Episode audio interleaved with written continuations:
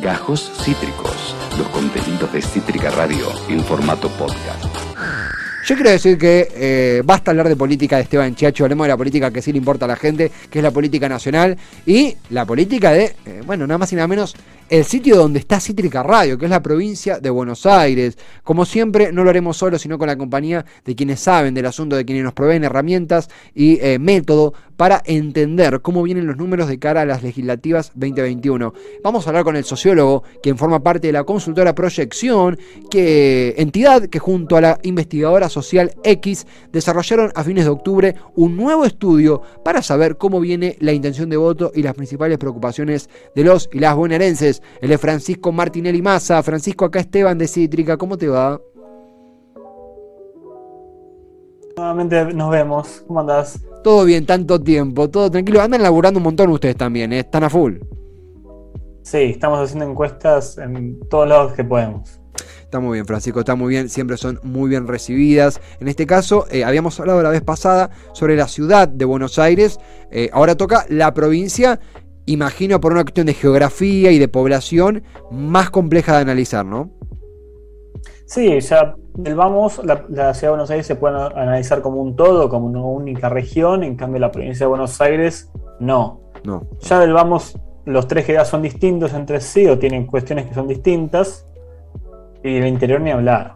Total. Totalmente, totalmente. Francisco, algo que, también observaba, eh, me parece que es como el, primer gran dato que arroja el estudio.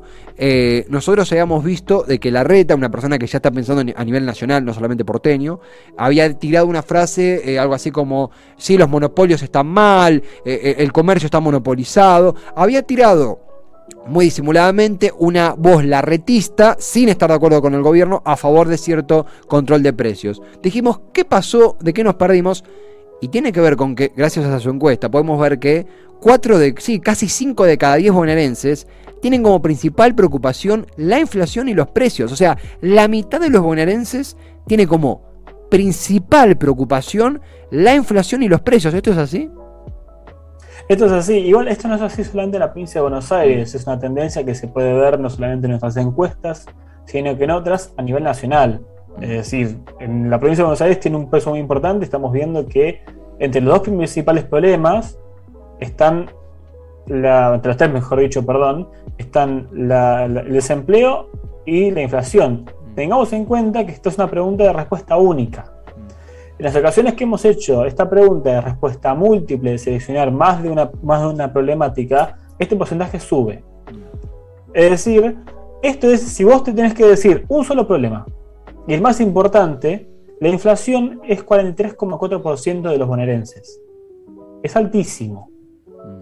Y el segundo problema está muy lejos, aunque es un problema que siempre ha estado, que es la inseguridad, y en tercer lugar es el desempleo. Pero si analizamos en la cúpula de los primeros tres, dos son económicos y tienen más de la mitad de, la encuesta de problemas económicos. Es decir, más de la mitad considera que el principal problema es un problema económico. Tiene mucho que ver también por, a ver, creo yo que, ninguna, ninguna parte, ni de la oposición ni del oficialismo, obviamente, se quedó sin opinar sobre el control de precios. Eh, te, lo pregunto, a ver, te lo formulo como pregunta. A veces cuando aparecen estos eh, temas en agenda de gobierno, también nos obligan a tomar una posición. Y creo que, si bien acá, bueno, marca que estamos hablando de principal preocupación, pero podemos decir que no hay ninguna persona ajena, salvo el 1%, la elite, digo, pero no hay un argentino ajeno al alza de los precios. Es como, eh, eh, el, no sé si decir el tema de la elección, el tema del momento, pero claramente ya las encuestas hablan de que hay una, un problema que ha venido para quedarse y es eh, el de la, la, inflación, digo, agudizada en la pospandemia, agudizado en este contexto tan particular. Y pasa que también tenemos que tener en cuenta que desde el 2018 a la fecha ha habido inflación por encima del 40% anual. Mm. Y, este, y este momento estamos interanual 52%. Por eso las decisiones que tomó Feletti. Yo entiendo que es por esa razón las decisiones que tomó Feletti. Francisco, algo que observaba en el siguiente ítem. Eh, a ver, a simple vista me lo imaginan que son números malos para el gobierno. 52,3% eh, de los entrevistados y entrevistadas desaprueban la gestión del gobierno y un 43% la aprueba. A ver, es muy fuerte ver que más de la mitad de la desaprueba, pero 43% es un número, después de todo lo que pasó, eh, bastante digno, ¿o no? ¿Cómo viste este dato vos? Yo creo que por un lado estamos hablando de la provincia de Buenos Aires. Mm. Es una provincia que siempre ha sido muy peronista y que siempre le ha dado mucho apoyo al gobierno nacional. Yo creo que las decisiones que tomó el gobierno nacional, ni bien terminaron las PASO, fueron de empezar a apoyar a los sectores más vulnerables y muchos de ellos son de la provincia de Buenos Aires. Y creo que hizo que se recomponga un poco la población al gobierno, porque si vemos de encuestas anteriores, hubo una recomposición. Es decir, subió unos puntitos. De todos modos está por verse, pero la situación venía siendo mala, no había mucha respuesta y ahora hay una, primera respuesta. Sin embargo, hay un detalle que, no es menor, es que la, dirección económica sigue siendo considerada mala, mm. aunque mejor que antes. Es decir, antes estamos hablando, si nos referimos a mayo de este año, por ejemplo, apenas pasaba el 25% de personas que decían que la dirección económica era correcta. Ahora estamos hablando de casi 40, 40 puntos de personas que dicen que la dirección es correcta. Es decir, la clave está en dónde nos focalizamos. Y claramente el foco, o el foco que entendió el gobierno y que claramente se ve en la respuesta en la encuesta, es apoyar a aquellos sectores que más lo necesitan, que son los desempleados, que son la clase media, los sectores más vulnerables. Dar una, una económico en una situación tan complicada como puede ser un 2021 con 50 puntos de inflación mm. y una pandemia, eh, una pandemia todavía encima. Sí, sí, sí, absolutamente. Eh, eh, esto que vos decías, hay un 52,3% de desaprobación a la gestión de gobierno y hay un 47,2% de no, no estar de acuerdo con, eh, perdón, eh, sí, digo bien, no estar de acuerdo con la frase que el gobierno tiene la intención de sí resolver los problemas de los argentinos. O sea, hay un 47,2% que no cree que el gobierno tenga la intención de resolver los problemas de los argentinos y un 44,9% que sí cree que tiene la intención de resolver. Eh, este número, ¿cómo lo analizas? Porque uno entiende que con el congelamiento de precios, es muy difícil no ver un interés de por lo menos bajar, la, bajar lo que sale eh, la canasta básica. Eh, pero me llama la atención que haya un 47,2% que no considere que el gobierno sí tiene intención de eh, resolver los problemas. ¿Te sorprendió este número? ¿Cómo lo valoras? No, sinceramente no me sorprendió porque, volviendo al tema de las PASO, fue claramente un impacto el gobierno. Fue toda una decisión de parte de, los bonaerenses de haber votado de la manera que votaron. Mm. Fue un claro mensaje y este mensaje se replica acá. Es decir, si bien el gobierno empezó a tomar iniciativa en algunos frentes, como las jubilaciones, los, salarios, planes sociales, etcétera, para recomponer de manera indirecta el salario de, los argentinos y en este caso de los bonaerenses, el impacto de esto no es inmediato. Es decir, esto es una medida de corto plazo y hay que ver si se mantiene en el tiempo, porque, porque es más fácil perder el, apoyo que ganarlo. Mm. En este caso se ve clarito, es decir, para recomponerlo va, va, a tener que seguir laburando en esta línea para poder llegar a tener de nuevo una aprobación más grande. En este caso es otra manera de ver la aprobación, es decir, si quiere o no resolver los problemas argentinos. Yo creo que la parte que está, está en rojo, no tan oscuro, que es el desacuerdo, hay chances de que, de que una porción de esas personas se revierta si, el gobierno continúa con estas medidas y básicamente ven que no, es un, no son medidas pospaso o para elecciones, sino que son medidas del gobierno y que se van a mantener durante los dos años que le quedan al gobierno. Algo interesante acá, porque uno ve si se aprueba la gestión del gobierno y un 43% de, los encuestados la aprueban, un 44, casi 45 dicen que cree que el gobierno tiene intención de resolver los problemas, ya un bajamos un 38%, aprueba la dirección que está tomando el país en políticas y cuál es y aparece un número entre medio de todos esos, que es el número que con proyección de indecisos y voto en blanco, en base a los, eh, las personas que encuestaron, aparece como el que estaría sacando el frente de todos. Primero, es casi un hecho que no hay remontada, o es muy, muy difícil que haya una remontada, y, tampoco habría empate técnico. Eh, están proyectando con indecisos y voto en blanco un 40% para Juntos y un 38% para el frente de todos. Digo, eh, no solamente no remontada, sino que eso se, se aleja por algunos porcentajes del empate técnico, ¿no? No, yo creo que estamos en una situación de empate técnico. ¿Empate técnico? Es decir, sí, sí, sí. ¿Por, qué digo esto? O sea, si nosotros vemos el escenario normal, es decir, teniendo en cuenta los indecisos y teniendo en cuenta a los votos en blanco, vemos que la diferencia es de dos puntos, un poquito menos de dos puntos. ¿no? Estamos hablando de 32-6, cambiemos contra 39 de frente de todos. Eso sin proyección. Eso sin proyección. Y hay un 13% de indecisos. Es decir, es todavía alto con la cercanía que, está la, elección. Si nosotros proyectamos los indecisos y tenemos en cuenta los votos en blanco, la diferencia pasa a ser de 37,8 a 36. Y si nosotros eliminamos los votos en blanco, es decir, reporcentualizamos por los votos válidos únicamente, estamos hablando de 41 a 38,1. Claro. Dicho esto, nosotros tenemos como margen de error en esta encuesta 2.6 puntos. Eso significa que todos los números que vayamos a ver en esta encuesta están o 2.6 puntos arriba o 2.6 puntos abajo. Claro. Es decir, viendo, visto, viendo este último, este escenario que están mostrando en pantalla, que es el, el normal que estamos considerando los indecisos y los votos en blanco, Cambiemos podría tener, en vez de 32.6, estar en el rango entre 30 puntos, 0 o 35,2 puntos. Y frente de todos, y de frente de todos de la misma manera, 2.6 puntos para arriba, 2,6 puntos para abajo. Por lo tanto, si se da el caso más hipotético, más abrupto, que, baja uno y sube el otro, puede ganar frente de todos. Eh, eh, es interesante. Entonces, mm. Perdón, entonces esto es, esto es una, por eso se dice empate técnico, es una cuestión técnica. Como, la, como la encuesta, las encuestas no son censos, sino que se usan muestras poblacionales que dan la posibilidad de, sacar opiniones y, sacar las preguntas que se, que se hacen de una manera que se pueda entender, aunque sea con un cierto margen de error, con, con un cierto margen de proximidad a, la realidad, el margen de error en este caso son, es un 2,6. Por lo tanto, sí, hay una diferencia, perdón, sí, sí. No, no, que, antes de la nota, por una cuestión de, facultad, no va, me vino excelente para la nota, pero, pero también una cuestión de, estudio.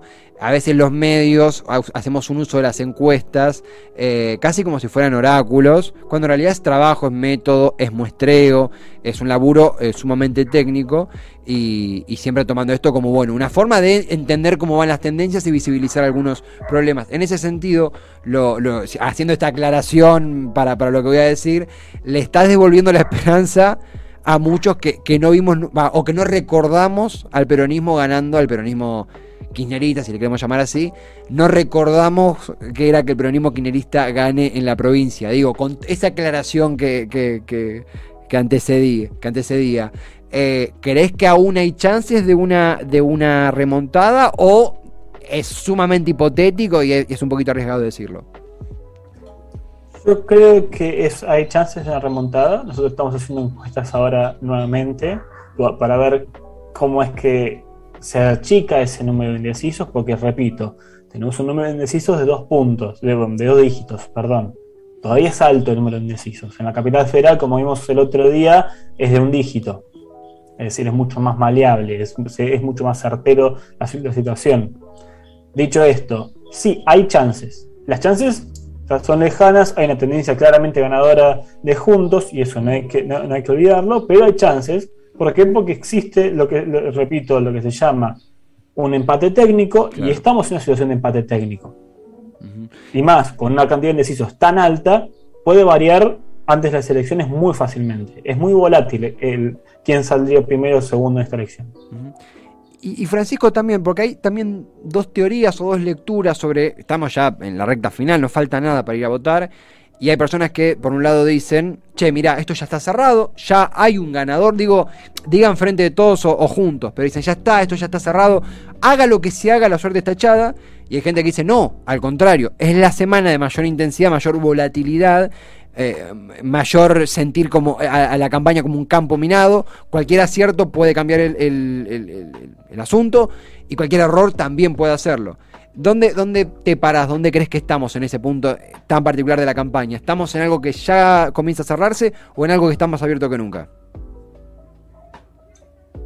A ver, dos cosas. La primera es que refuerza la idea de que hay una, hay una esperanza de frente de todos de ganar esta elección, es si nos, si nos focalizamos en las últimas semanas, ahí empezó a haber un mensaje desde la, oposición o del frente de Juntos y está diciendo que hay fraude o que hay una posibilidad de que haya fraude. Si dicen eso, es porque están, convencidos de que van a ganar las elecciones, no están.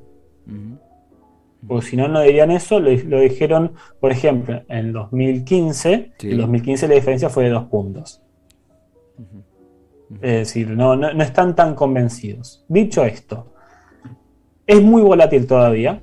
Es decir, repito, son dos dígitos. Dos dígitos es un montón. estando tan cerca de las elecciones, es un montón de personas que todavía están indecisas de quién, de a quién van a votar. Claro. La proyección que hacemos siempre es proyección en base a cuestiones demográficas y electorales previas. Claro. Entonces, sí, va a seguir siendo una semana de, volatilidad.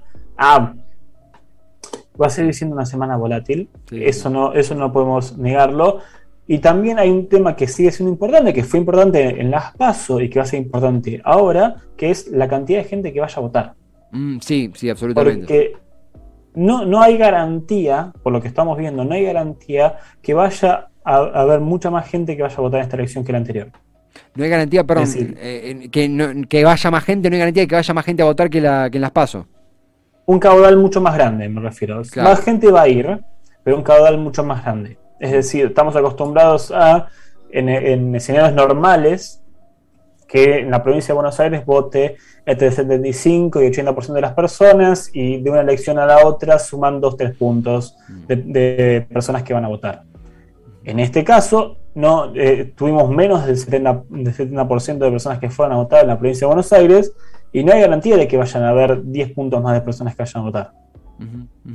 Y, es más, yo me acercaría más a un 5 5 o 4 puntos de personas que vayan a votar más, y que no es tanto. Claro, claro. Eh, eh, todo esto que estamos conversando es en base a el estudio, eh, el laburo que ha hecho la consultora Proyección junto a la investigadora social X en la provincia de Buenos Aires desde fines de octubre para, en fines de octubre, para entender las principales tendencias entre los bonaerenses, electorales y de preocupaciones cotidianas. el sociólogo que está en pantalla, Francisco Martinelli Massa, forma parte de la consultora Proyección.